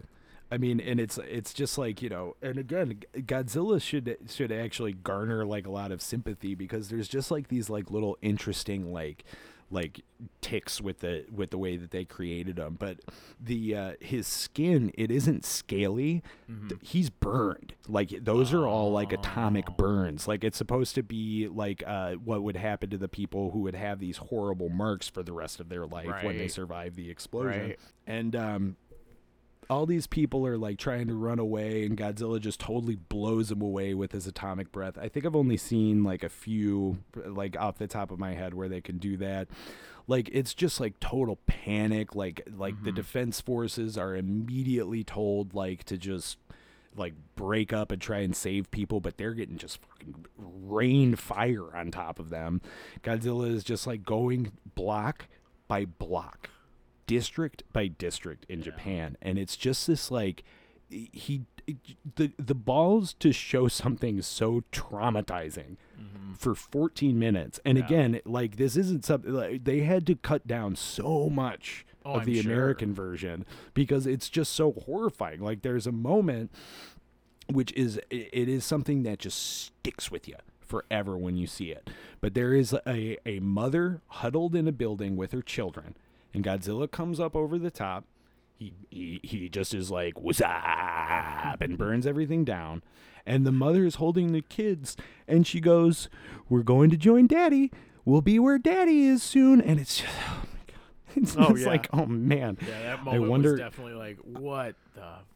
I wonder what that is in reference to. Is what makes me think. But yeah, like it's and again, it's um I think that what gets lost in a lot of the um of of like monster movies is kind of the assault on precinct 13 shoot the little girl concept which is just Yeah. like you have to show some of the real life consequences to make it like Mm-hmm. have a little bit more of an emotional weight so since this one is so serious being able to just sprinkle that shit in Right. and then evoke the memories of just again Tokyo just burning and Tsuburaya if he convinced Gomer Pyle, there are a few people he he probably did a very convincing job. Like again, I've never been to Japan or whatever, Right. but like I, I, like it, it it's incredible and it's um you know it, he doesn't spare anybody. It's like you know the diet building gets hit at one point. He destroys Japanese government Yeah, essentially. Tears it down. Yeah, and he's just killing people everywhere he's going.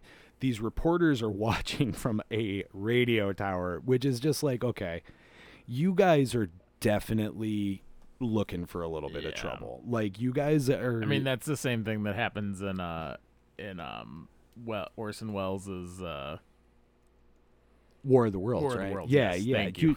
what it's a great trope when the reporters die when they're Yeah. covering a story in a sci-fi movie, but it is also really fun when the reporters are like, "Oh, are we going to survive?" Like it's just like it's just like anything for ratings, you dumb bastards. And they keep on calling Godzilla a or they keep on calling damn liberal media. Yeah, this is the lamestream media. I think Godzilla's doing good. he he's just there peacefully protesting. He just needs a dollar fifty. he just needs one buck. And then uh, you know it, like and then the biggest thing is as all this is going on it cuts to Sarazawa in his laboratory watching. And it's just this thing where it's like Sarazawa is obviously supposed to be connected to Robert Oppenheimer the father of the atomic bomb you know, uh, uh, Death, the Destroyer of Worlds. It's still like the most metal thing ever. But um, yeah, and also written on Animal Mother's helmet in Apocalypse Now. kind of a fun, li- or Apocalypse Now. What an asshole I am. Oh Full Metal gosh, Did we watch Jacket. Apocalypse now? Yeah, we did. But um, Oh, Full Metal Jazz. Yes, and Full Metal Jazz. But so uh, at this point now, like it's like Godzilla has just burned everything. He is indestructible. Tanks didn't stop him. The electrical wire didn't stop him. Yeah. He destroyed all the tanks. He's just left everything dead. And then as he's going back into the ocean, he kind of like does like a few last things and Shinji is just watching. He calls him a damn beast, which is great. and the jets kind of it is very rude though. But the the the jets um Benny and the jets take Well, I him was thinking the New York Jets. Oh yeah, no, d- no, they wouldn't be. They wouldn't be competent enough to handle this. They would. There would be a butt fumble with Godzilla. That's the worst time you want to do it. Good lord. But they chase it back into the sea, and it's like a good moment because everybody gets to go, hey, we got one. but it's like, but then, but then they turn around and they're like, fuck. Fuck and like, what are we gonna fucking do? What are we gonna do? Like, I, I just imagine us three just as Tokyo residents, just standing by the ocean with all these people being like, well, Huh. Yep. I guess we have to move underneath the ground. Like, I guess that's where we're living now. How do we stop this from happening? Yeah. Well, How do we go? Uh, Just don't ask Yamami. I At guess we just don't do whatever it was that we did before. yes. But so then we see the aftermath, and this is a very, again, another emotionally powerful moment. God, 15 fucking minutes of Godzilla just fucking shit up. Can you Just- imagine watching that in one of the fucking MonsterVerse movies Utter now? destruction. Oh, it'd be so good. It, but again, like I would say, yeah, the train sequence and the Tokyo attack sequence are probably two of the top monster movie I- moments of all time. I just like the cut back to the conductors or like the the actual like train car mm-hmm. and like that I thought that was w- well played like they were Yeah. going between the practical and like the special Yeah, Yeah. yeah, effect they of did. the time. They did such a good job of doing that, and the and the superimposing and the cutting of the of the the actual like frames and stuff. It's But I mean, such a masterful hold on how to do 15 it. minutes of that content too. Yeah, yeah. They had to have all those sets to make 15 minutes worth of that. Right. Yeah, and Like not that's to a long time. And again, that, that, poor guy is just like he's got like you know steam coming out of the mouth. Sometimes those things would like pop, and he'd just be filled in a suit with like boiling like steam. Did Stanley Kubrick direct this? Oh God, I swear, no. He might as well have been like he it's just like shooting. You'll be fine. You'll be fine. It'll be good. Your performance will be good. You're a professional. Get burned. Get burned in there. But so then, uh, this is probably the most fun part of the scene, be- or uh, the most fun part of the movie, because Emiko is working in like their their uh, Red Cross center that's been set up, and uh, you know, kids are irradiated and probably Mhm. gonna die. Mhm. A little girl watches her mother get taken away, and she is Aw. probably dead. With a cry, which I hate to say it, sounds a lot like when Alex cries. So Anne and I, whenever we watch that part, we always give it a little bit of a blip. Like we're not gotta want- mute that. we gotta mute that part because uh man Too I, real. I will tell you that part and the part where the mom is like we're going to see daddy. That Ugh. anne's favorite scenes in the movie. I can tell you that much. But so she's watching like all the death and destruction that godzilla hath wrought. Ogata shows up like he just like is like hey i was playing frisbee golf. What's going on? And um, she like pulls him aside and is like i can't keep this secret any longer flashback We're gonna do the Scooby Doo ending. yes because we just we just flash back to uh, frankenstein's aquarium and we get to see what what emiko saw which to me just kind of feels like we didn't need to see this but like i guess it's still it's it's still something because what happens is You want to feel even more bad about wanting to kill Godzilla? Yes. Listen to this. Yes, yeah. Get a load of this new track. It's by Megadeth. But um, he drops that pellet in the water. The water boils, and all the fish are like, I guess we'll never find Nemo. Because they get turned into skeletons and then they disappear. And Emiko, like, understandably horrified to just watch it. But, mm-hmm. like, I've never once. She watched an entire school of fish just die. Yeah, I know. of her When I was courting Anne, I never once thought I gotta remember to do that Dr. Serizawa thing. That'll really impress her. I gotta remember to kill a bunch of animals in front of No, her. I've got to. Wa- I got, but not just kill them, like in probably one of the most gruesome ways to witness. Boil too. them alive. Yeah, dude, D- destroy the oxygen Yes. because that's what she did. She's just like, "What the fuck have you been doing? like what? Like what? What's been going on?" And he just explains that he was trying. He's been studying oxygen. Okay, so I want to make a quick side note to like people who actually know about science.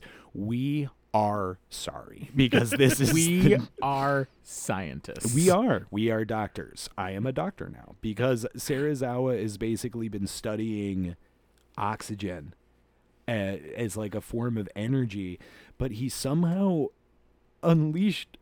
He's like, oh, I was doing it peacefully, but I did. I decided to name it the Oxygen Destroyer because that's what the that's what the weapon is. And it, like, I love Serizawa. I sincerely do. I think he's a great. I think it's a great character. His conflict is good, and I think the acting is pretty good. Yeah, he's pretty spot on.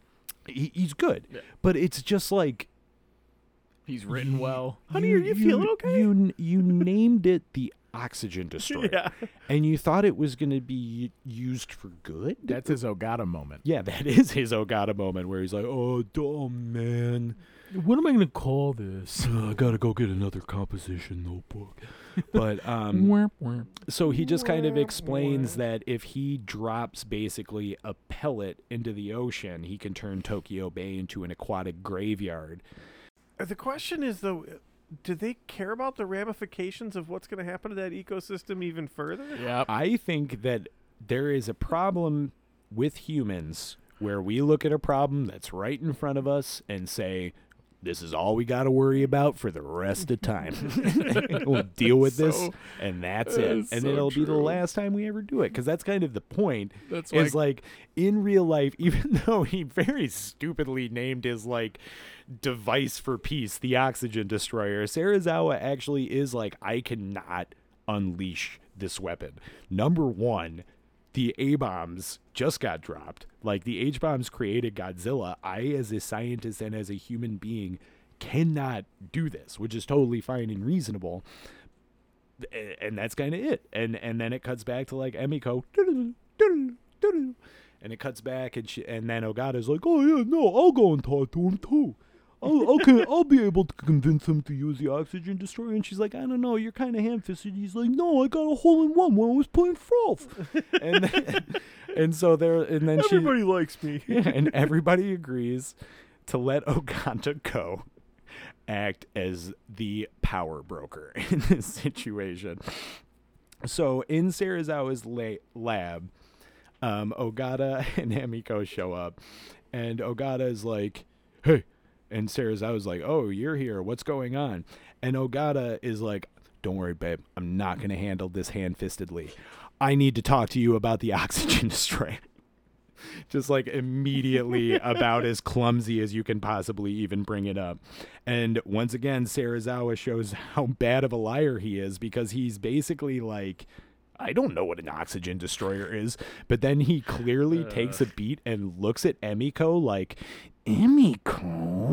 Why won't you say something? And so Ogata tries to convince him. And again, Serizawa is incredibly reluctant. Like, it's like he knows that if it gets used, it can get used again.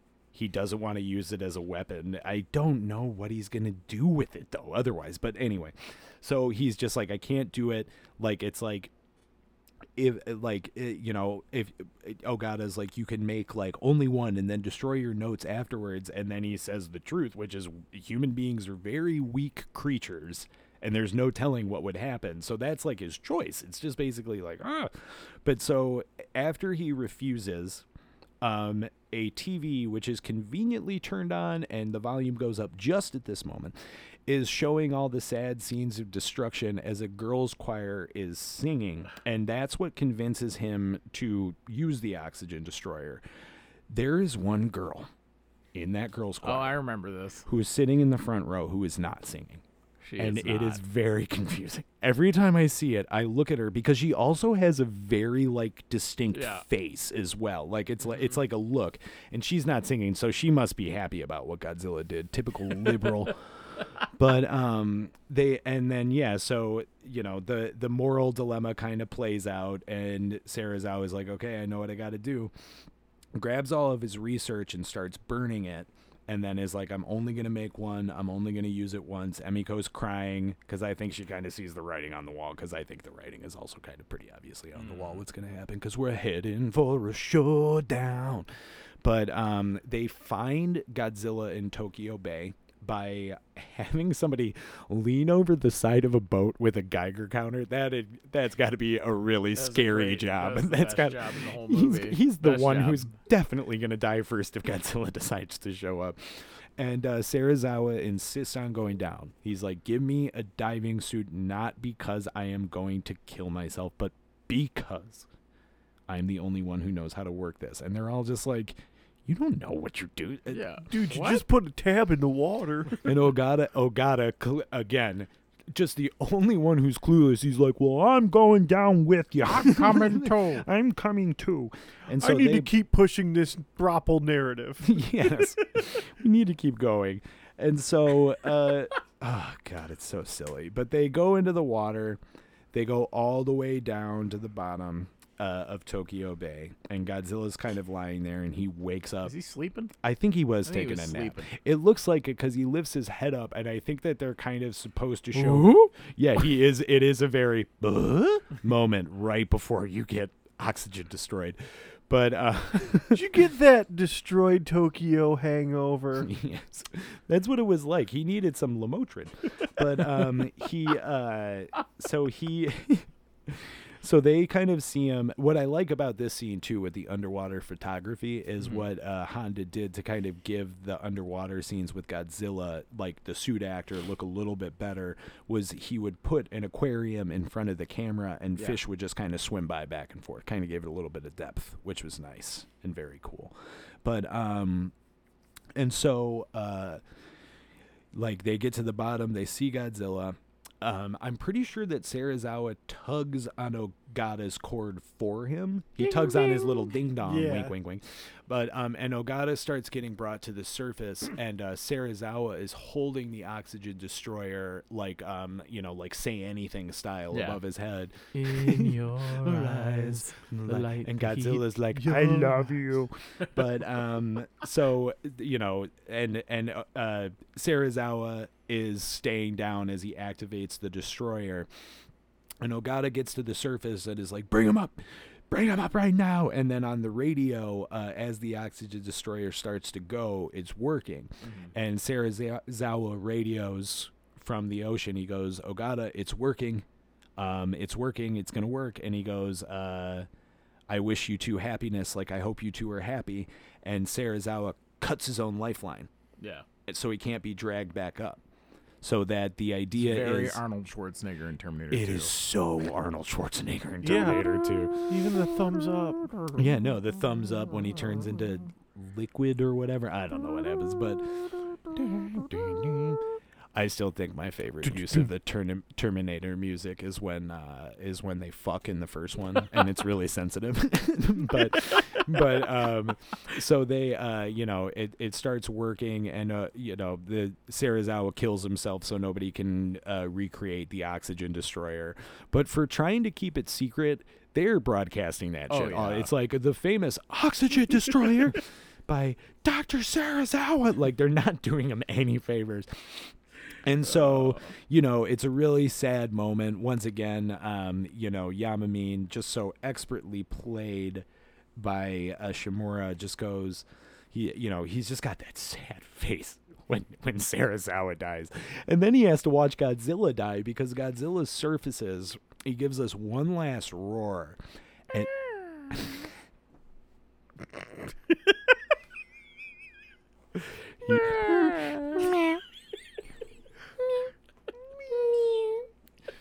but it, in all seriousness, it's another If great. y'all if y'all on TikTok use this to call your cats over.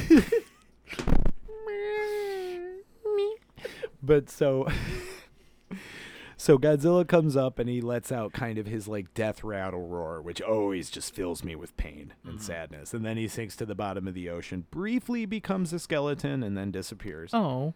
Yeah. And then uh, that's kind of it. Um, and then it's kind of like, you know, Shinji is crying and Mr. Hagiwara is like giving him a good old pat on the back.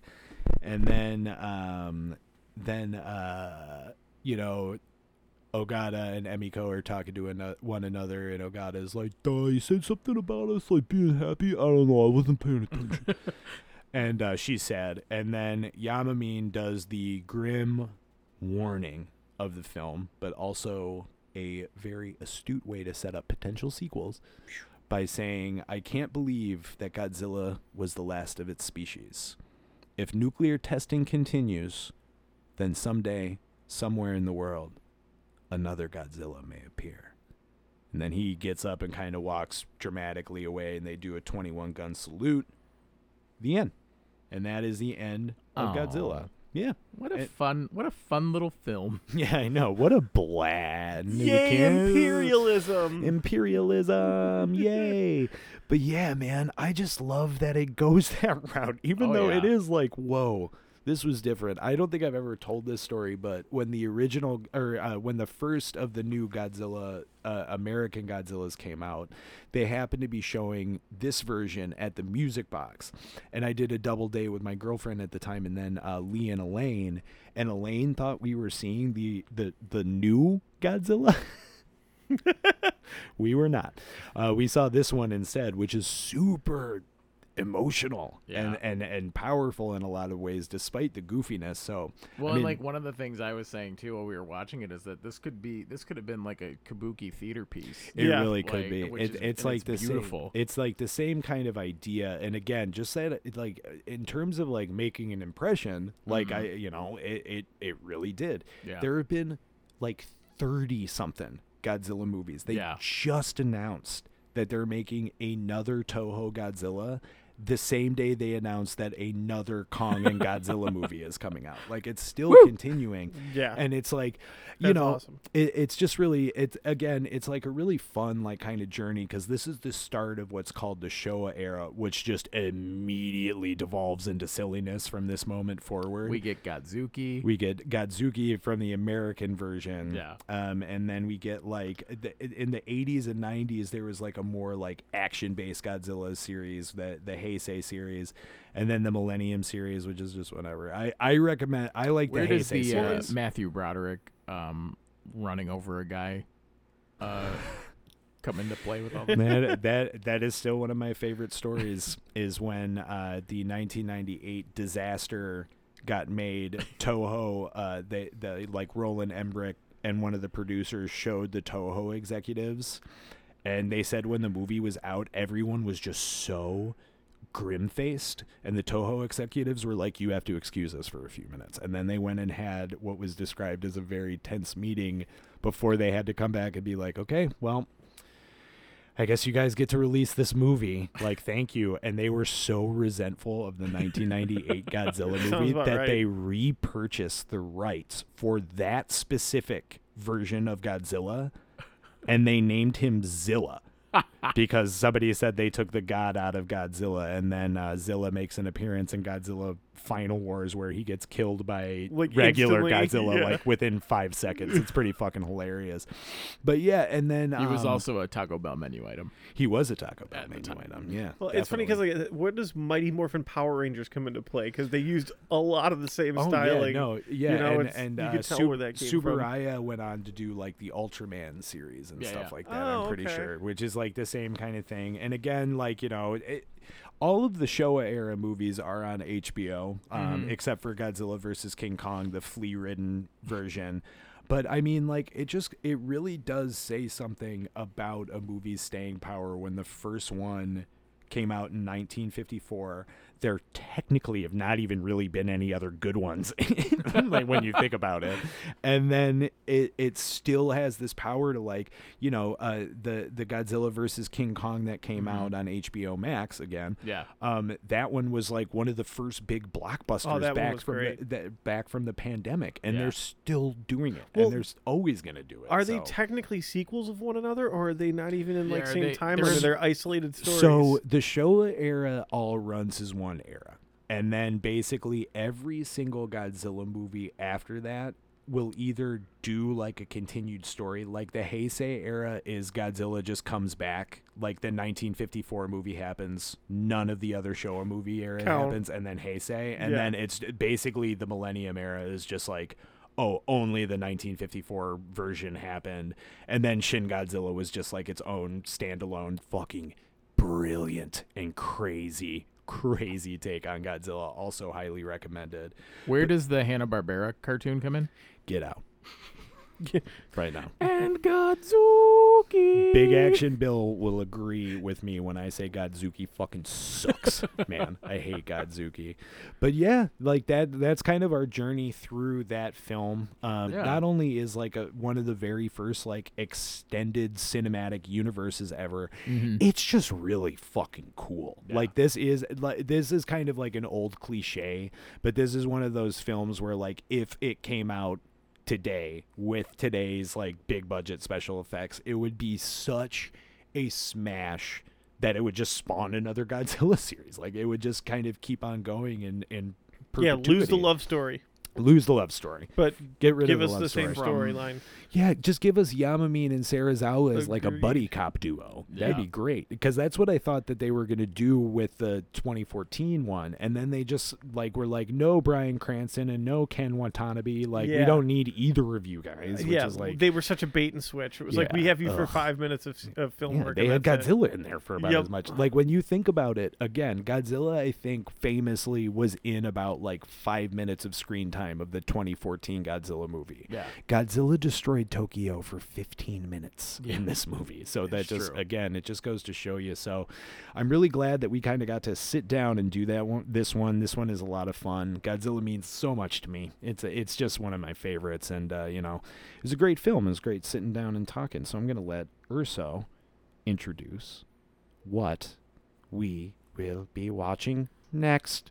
So, um, from the multiverse to the monsterverse to the back to the multiverse. Just kidding. Um, I like to consider Chef uh, an unofficial Marvel movie because it's stars and directed by Jon Favreau, and then you've got ScarJo and Robert Downey Jr. in it. At a shit. time when Yeah, that was he kind was, of what was doing happening. that. Yeah. So yeah, the next movie is Chef, uh, family comedy, uh, drama, very fun. A lot of good like. You get to learn a lot about cooking in a food truck with your kid and driving cross country and just It's a great movie. One of my favorites. living Nice. life. Nice. I'm excited to watch it. No, it's a lot of fun. We go from the Marvel verse to the monster verse to the Munchie verse. I'm the very excited. verse. I am very excited to watch that though. That's going to be Yeah, a fun one. We so. got, we got, we got something good. We got Bobby Cannavale in that, and another one of my oh. picks Bobby kind of coming up soon. Yes, there's yeah, I know. They're a little little spoiler. But all right, everybody. Thank you all so much for listening. As per usual, this was a particularly fun one.